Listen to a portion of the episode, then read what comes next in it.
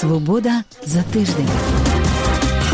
Це програма про те, як побачили тиждень, що минає кореспонденти Радіо Свобода в Україні і в столицях світу.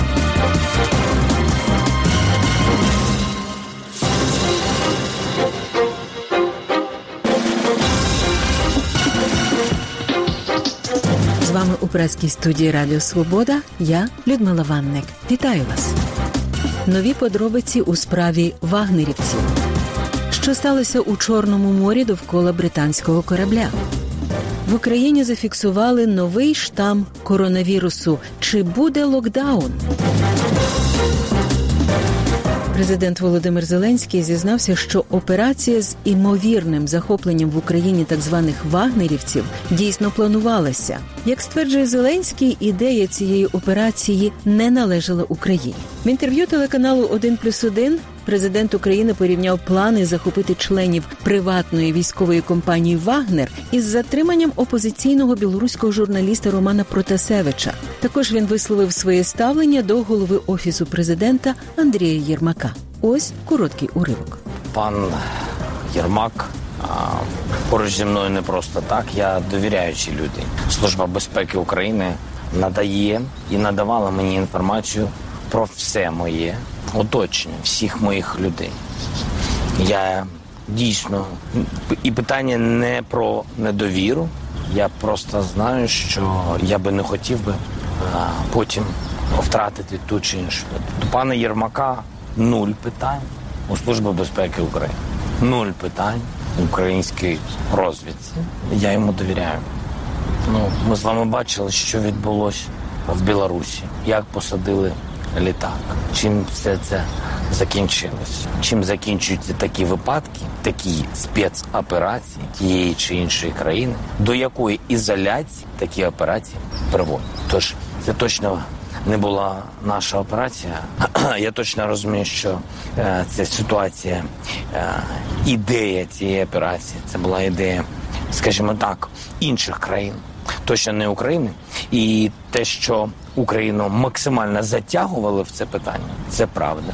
І те, що цього не відбулося, ще раз проводячи паралель з тим, що відбулося в Білорусі, я вважаю, слава Богу, що ми проявили питання суб'єктності в цьому важливому питанні. Нові подробиці у справі вагнерівців моя колега Власта Лазур обговорювала в прямому ефірі із журналістом Юрієм Бутусовим. Ось уривок цієї розмови. Юрій, ви були одним з перших українських журналістів, хто повідомив, що операція із затримання вагнерівців була, що вона була зірвана, і що, начебто, до цього можуть бути дотичні найвищі посадові особи. І якщо ще не так давно Володимир Зеленський, відповідаючи на питання щодо операції вагнерівців, називав цю всю історію маячнею, то в інтерв'ю «1 плюс 1» він сказав, що операція така дійсно була, і що це точно не була наша операція. Але я пам'ятаю, що ви говорили про те, що у цій спецоперації були задіяні і українські спецслужби. Як вам взагалі от такі слова президента? Перше дуже важливо, що президент Зеленський визнав брехню перед народом України. Оскільки саме він чомусь вирішив збрехати він і голова офісу президента Андрій Єрмак розповсюдили брехливу інформацію, що операції не було, все це маячня. Що Зеленському невідомо, він сказав, мені невідомо ні про які зливи, ніяких спецоперацій, мені ні про що не відомо. Все це російська пропаганда. Після того вся пропаганда офісу президента в інтернеті, величезна купа спікерів почали синхронно казати, що все це політична провокація, що Бутусов все вигадав, і все це вигадано, і жодної правди за цим нема. Тепер ми бачимо великий прогрес. Перше, це створення все ж таки тимчасової слідчої комісії Верховної Ради. Її створили через 11 місяців після початку скандалу, але все ж таки створили. Сподіваюся, що вона проведе хоч одне засідання. І по-друге, ми тепер бачимо, що президент вже не каже, що це фейк. Він вже не каже, що це маячня. Він вже каже, що це якась інша держава зробила. Я думаю, що це крок вперед, але на жаль, це все ще неправда. Це неправда, про яку все ж таки народ України має дізнатись. Тому потрібно продовжувати висвітлювати цю тему і посилювати суспільний тиск, тиск громадської думки для того, щоб все ж таки ця брехня, яка в будь-якій іншій країні, на мій погляд, стала предметом великого скандалу, розслідування, можливо, великих кадрових змін на вищому рівні, щоб ми все ж таки дізналися, що насправді там сталося. Зараз вже зрозуміло після інтерв'ю Зеленського, що все ж таки операція була, спроба була, але якась інша країна проводила це. Інша країна проводила, але документування діяльності російських терористів проводила все ж таки Україна. Мабуть, президент забув все ж таки, що про це заявив 18 вересня 2020 року сам Андрій Єрмак в ефірі програми Савіка Шустера, де він визнав, що документування діяльності цих самих терористів-вагнерівців велось Тобто Україна не була там зовсім збоку. Це не була невідома ситуація для України. Президент це не прямо підтвердив навіть зараз. Сказав, що так, ми збирали інформацію, ми знали, хто ці вагнерівці.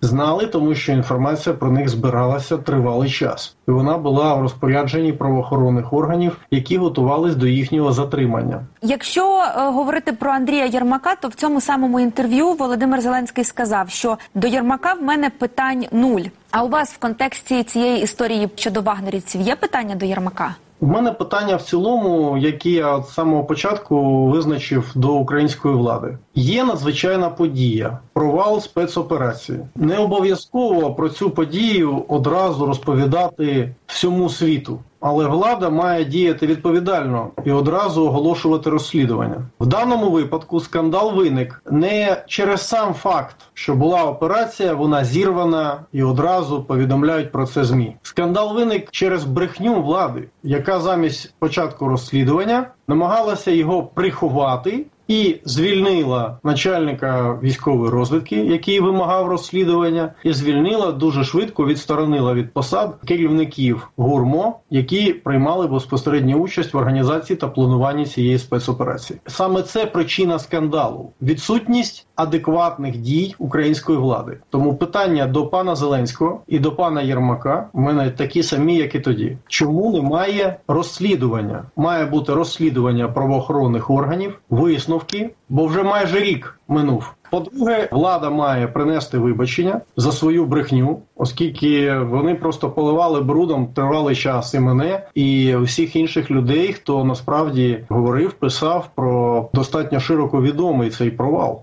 Це взагалі якесь дикунство політичне. Ну і третє відкрита кримінальна справа, у якій я проходжу як свідок. Це справа щодо розповсюдження інформації, яка становить державну таємницю. В цій справі проведена тільки одна слідча дія. Мене викликали на допит 29 вересня 2020 року. З того часу жодних слідчих дій нема, жодних висновків нема. Навіть не повідомляється, а факт злочину був чи ні? Я особисто задав це питання генеральній прокурорці Ірині Венедіктовій. Мені її помічниця повідомила, що ми не можемо повідомити вам, чи був факт злочину по справі, по якій ви проходите. Тобто, де 11 місяців не вистачило, щоб встановити наявність факту злочину. Ну мені здається, що це вже просто зараз виглядає як цирк. Вже президент України каже: була операція, хтось там нас втягнув, а ми не повелись. Ну, будь ласка, так що забороняє дати висновок слідства? Ми ж не кажемо матеріали розслідування. Висновки оголосіть, будь ласка. Це був у прямому ефірі Радіо Свобода журналіст Юрій Бутусов.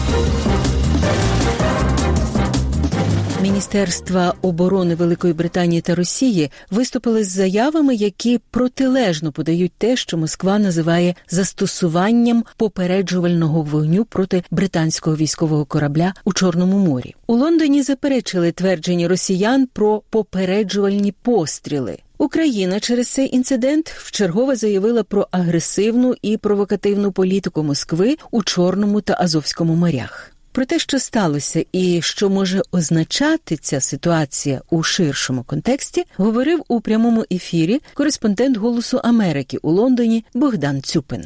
Е, я би хотів почати з того, що український посол тут у Лондоні Вадим Пристайко, до речі, колишній міністр закордонних справ України, заявив британській телерадіомовній корпорації, що британський військовий корабель перебував у тій частині Чорного моря на запрошення України, і що британський військовий корабель був бажаним гостем в Україні. Також головні факти сходяться незалежно від того, як сторони трактують, тобто британський есмінець Дефендер вийшов з українського порту Одеси і пройшов курсом до Грузії. Те, що він проходив попри Крим, а Крим Росія називає своєю територією. Ось це головна проблема, тому що Росія, окрім суходолу на Кримському півострові, також претендує на прибережні води. Вона заявляє, що усі води на відстані приблизно 22 кілометрів від Криму також належать їй, і у цьому головна суперечка, тому що британські військові моряки кажуть, що вони пройшли належним курсом від Одеси до Грузії. Росія стверджує, що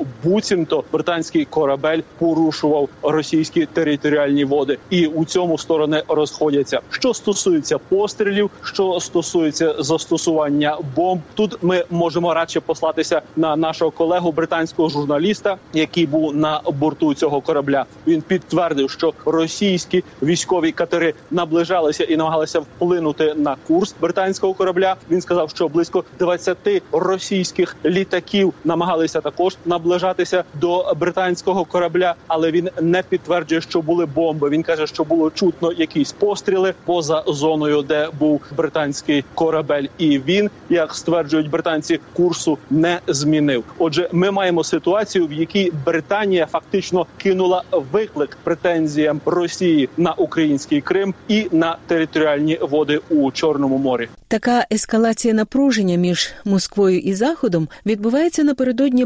багатонаціональних військово-морських навчань Сі Бріз, які заплановані вже на наступний тиждень в Україні, зокрема і в Чорному морі. Чи може бути зв'язок між цими двома подіями? Ну, навчання Сібриз відбувається вже багато багато років за участю України у Чорному морі і за участю країн НАТО, і це не було великою проблемою. Проблемою це стало тепер у зв'язку з претензіями Росії на Крим, з тим як Росія поводиться зокрема в Азовському морі, і так далі. Тому ситуація, у якій військові кораблі країн НАТО, зокрема американські кораблі, будуть у тій частині Чорного моря, очевидно, зараз виглядає проблематичною, але не забуваємо, що до НАТО входять також чорноморські держави, такі як Румунія, Болгарія, Туреччина. І їхні кораблі, а також запрошені цими країнами кораблі, очевидно, будуть казати, що вони мають право перебувати і робити те, що вони запланували у чорному морі.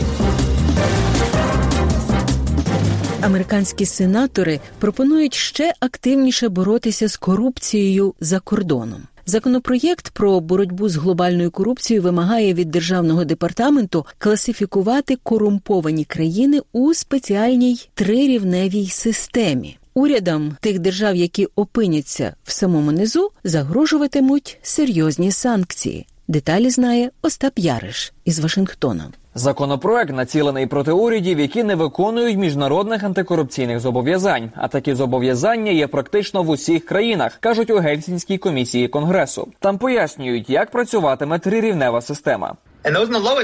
Влада країн з найнижчого рівня, які за оцінкою не відповідають вимогам і не докладають жодних зусиль у боротьбі з корупцією, або як у багатьох випадках у найгірших клептократіях використовують антикорупційні закони для атак на дисидентів та політичних опонентів. Влада цих країн буде розглянута для включення у список Магнітського. Комітет сенату також рекомендував оновити дію закону Магнітського, термін якого має закінчитись у 2022 році. За цим законом США можуть скасовувати візи та заморожувати активи осіб, які причетні до корупції та порушень прав людини. Пол Масаро каже: окрім тиску, важливо переконатись, що західні країни не є співучасниками корупційних дій. На жаль, якщо ці особи не є під санкціями, вони виводять брудні гроші з своїх країн на захід, і по суті, захід їм у цьому допомагає через юристів, бухгалтерів, аудиторів, консультантів, фахівців з нерухомості. Вони допомагають їм відмивати ці гроші. Але якщо на цих осіб накладуть санкції, це буде неможливо. До законопроекту про боротьбу з глобальною корупцією додали ще одне важливе положення. Тепер серед факторів, на які звертатимуть увагу протягом формування списку корумпованих країн, буде експорт корупції. Пол Масаро переконаний, це може ще більше вдарити по Росії. Все через будівництво північного потоку. 2 Справа не лише в тому, що країни стають клептократіями, і корупція проникає у їхню владу. Наступним рівнем у цих країнах є експорт корупції і трансформація інших країн. Це експорт корумпованої політики. І безсумнівно одним з найвідоміших прикладів цього є Північний потік. 2 на думку сенатора Еда Маркі, Сполучені Штати теж певною мірою причетні до підтримки російського енергетичного сектору, і це потрібно зупинити. США імпортують з Росії 650 тисяч барелів нафти в день по 70 доларів за барель. Це десятки мільярдів доларів протягом року. Складно проповідувати стриманість забарного стільця. Якщо ми говоримо Німеччині, що їм не слід імпортувати природній газ з Росії, то нам теж не слід імпортувати нафту з Росії. Корумповані особи в Росії є частиною цієї паливної олігархії. Ми знаємо, що це головне джерело фінансування уряду. Що ж, ми надаємо Росії мільярди доларів щороку. Натомість сенатор Тед Круз вважає, що це можна вирішити через розвиток власної енергетики.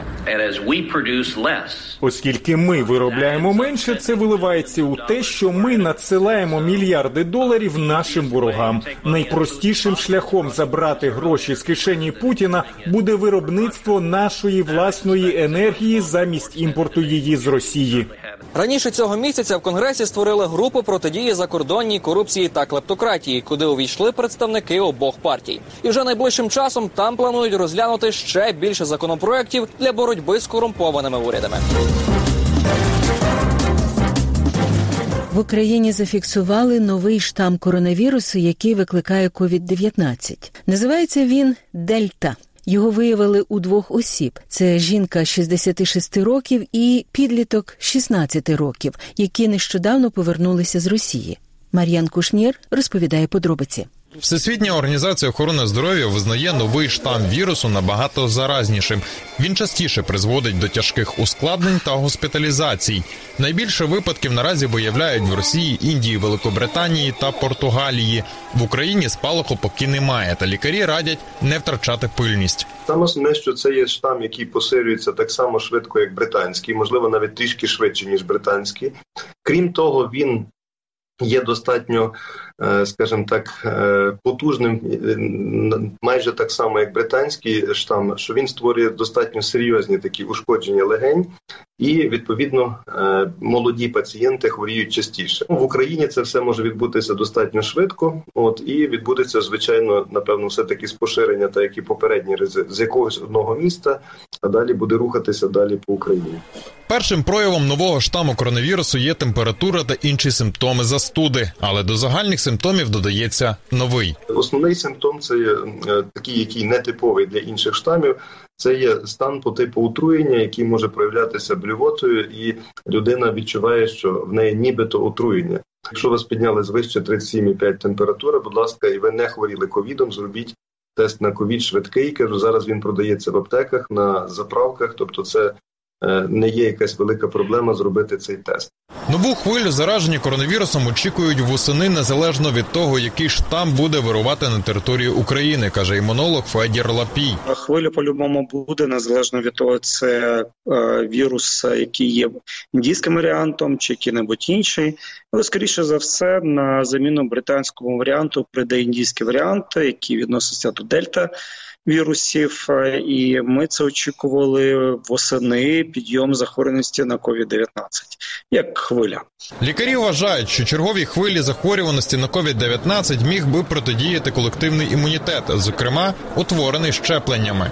Принаймні, поки що є дані, що вірус більш заразний, легше передається від людини до людини, але є наділиві дані, які от нещодавно були оприлюднені в Британії, вірніше от вчора. Що вакцини, зокрема від AstraZeneca і від е, Pfizer Biotech, які використовуються в Британії, захищають від цього варіанту вірусу. Втім, країни, де рівень вакцинації на рівні 10% не можуть впоратися із поширенням нового різновиду коронавірусу в Україні. За даними МОЗ, охоплення вакцинацією наразі ще менше. Офіційно у нас вакциновано приблизно 400 тисяч людей двома дозами. Так 400 тисяч людей на 42 е, мільйони населення. Це ну далеко навіть не 10%, напевно. Перші випадки зараження штамом Дельта виявили в Українському інституті молекулярної біології та генетики Національної академії наук. Інші лабораторії поки не можуть виявити новий штам. Про це повідомив голова комітету Верховної Ради з питань здоров'я нації, медичної допомоги та медичного страхування Михайло Радуцький. За його словами, Україна нині очікує від ВООЗ поставок тест-систем, які здатні розпізнати новий штам коронавірусу. Станом на ранок, 24 червня, в Україні виявили 937 нових інфікованих осіб, в рази менше ніж у квітні на піку другої хвилі коронавірусу. Проте головний санітарний лікар України Ігор Кузін у коментарі Радіо Свобода повідомив, найближчим часом носіння маски, попри послаблення карантину, залишиться обов'язковим. Маска залишається обов'язковою усім громадському транспорті у приміщеннях на масових заходах. Е, відповідно до рішення уряду, масковий режим має бути збережений при проведенні масових заходів в закритих приміщеннях. Уряд також заборонив в'їзд на територію України без негативного тесту мандрівникам з чотирьох країн, де найбільш поширений штам коронавірусу Дельта Росії, Індії, Великобританії та Португалії.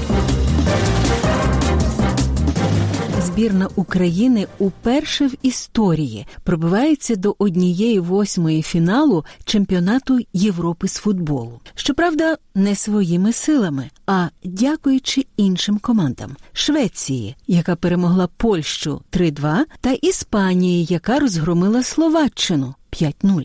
Ці результати матчів дозволили синьо-жовтим потрапити до четвірки найкращих команд, які посіли треті місця в своїх групах. Українські соцмережі заполонили чергові жарти про побратимство зі Швецією та план Шевченка. А в Росії знову не залишили без уваги збірну України. До речі, вже втретє за це Євро 2020 Ми зібрали найцікавіше із соцмереж.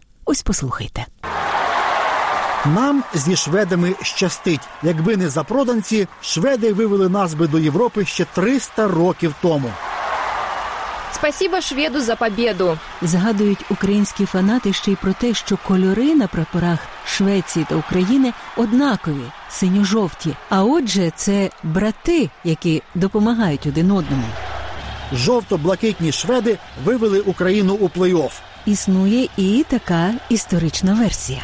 Не люблю штучних паралелей, але ця сама проситься. Синьо-жовте вікно у Європу або із особливим історичним цинізмом. У російській імперській столиці Санкт-Петербурзі Швеція, переможена росіянами у 1709 році під українською Полтавою, своєю нинішньою спортивною перемогою вивела далі у Європу, хай навіть і футбольну, саме союзницьку собі Україну, знищення паростків незалежності, якої москалі тоді на початку 18 століття тільки все починали.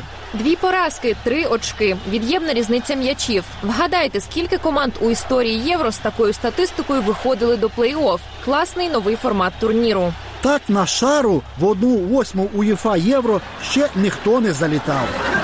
Останній раз такі добори в одну восьму фіналу я бачив у вищій лізі КВН. Виграти Австрію і потрапити в одну восьму, програти Австрії, щоби не грати з Італією, і все одно потрапити в одну восьму. Генеральний спонсор збірної України Карвалол, коли на полі інші збірні теж завдяки стіні Арсенія Ясенюка Швеція вистояла і Україна пройшла далі. Цікаво, що шведи оцінили гумор українських вболівальників. Завжди раді, написав посол Швеції в Україні Тобіас Тіберг. Не змогли промовчати щодо українського фарту і в Росії. Депутат Держдуми Ігор Лєбєдєв вважає, що порівнювати українську та російську команди не варто. Особисто я порівнювати з Україною не хочу. Мені на них начхати. Я вболіваю за красивий футбол. Навіщо мені потрібна Україна? В останньому матчі австрійці возили їх як ге по полю. Чому ми принижуємо самі себе? Велика Росія і незрозуміла українська околиця. Цікаво, що самі росіяни реагують на такі заяви негативно. Просто фортунуло Україні. А може не треба було нашим футболістам програвати з рахунком 1-4 та 0-3? Дійсно, давайте не будемо порівнювати український футбол та російський. В Україні він, хоча б існує. Я розумію, що політика, але давайте відверто. Україна зіграла божевільний матч із Нідерландами, виграла у Македонії або обі з Австрією. З Росією вони схожі лише в останньому матчі, бо наші обі у всіх трьох матчах. А ще раніше екс-вінгер збірної Росії Володимир Бестров ось так заявив про виступ України на Євро 2020 Україна поїхала додому. А скільки крику було? Форма, Крим намалювали. Треба було просто менше шуміти, а більше займатися справами, футбольними справами. Відповідь від українських вболівальників не забарилася. Вова, а там що з Кримом та футбольними справами? Ми на євро. А де Росія? Де? Тепер перед командою Шевченка додаткова відповідальність зіграти в одній восьмій так, щоб перед вболівальниками не було соромно. Ось, зокрема, що пише режисер Олег Сенцов. Зусиллями інших команд, збігом обставин та везінням збірна України опинилася у плей-офф чемпіонату Європи, де ми дуже усі сподіваємося, вони покажуть дійсно класний футбол. Хлопці, ми у вас віримо. Испанцы втащили Украину в одну восьмую. Но что и там делать, если у нее пол команды не хочет играть? Хоча соціальні мережі більше вірять і жартують про черговий фарт. Ось що пише журналіст Михайло Ткач. Якщо ми після такого не потрапимо до фіналу євро, я дуже здивуюся. Але хто в кого має виграти для цього? Що ж далі? Цікаво, що в одній восьмій чемпіонату Європи Україна зіграє саме зі Швецією, якій вона і дякує за вихід до наступного етапу. Матч відбудеться 29 червня о 22 годині у Глазго на стадіоні Хемден Парк, що вміщує 52 тисячі глядачів. Але арена в Шотландії не зможе бути заповнена повністю через карантинні обмеження. Триматимемо кулаки за українську збірну.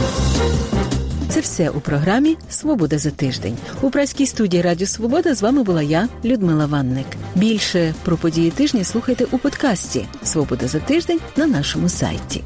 Дякую за вашу увагу. Зустрінемось за тиждень. Залишаймося здорові!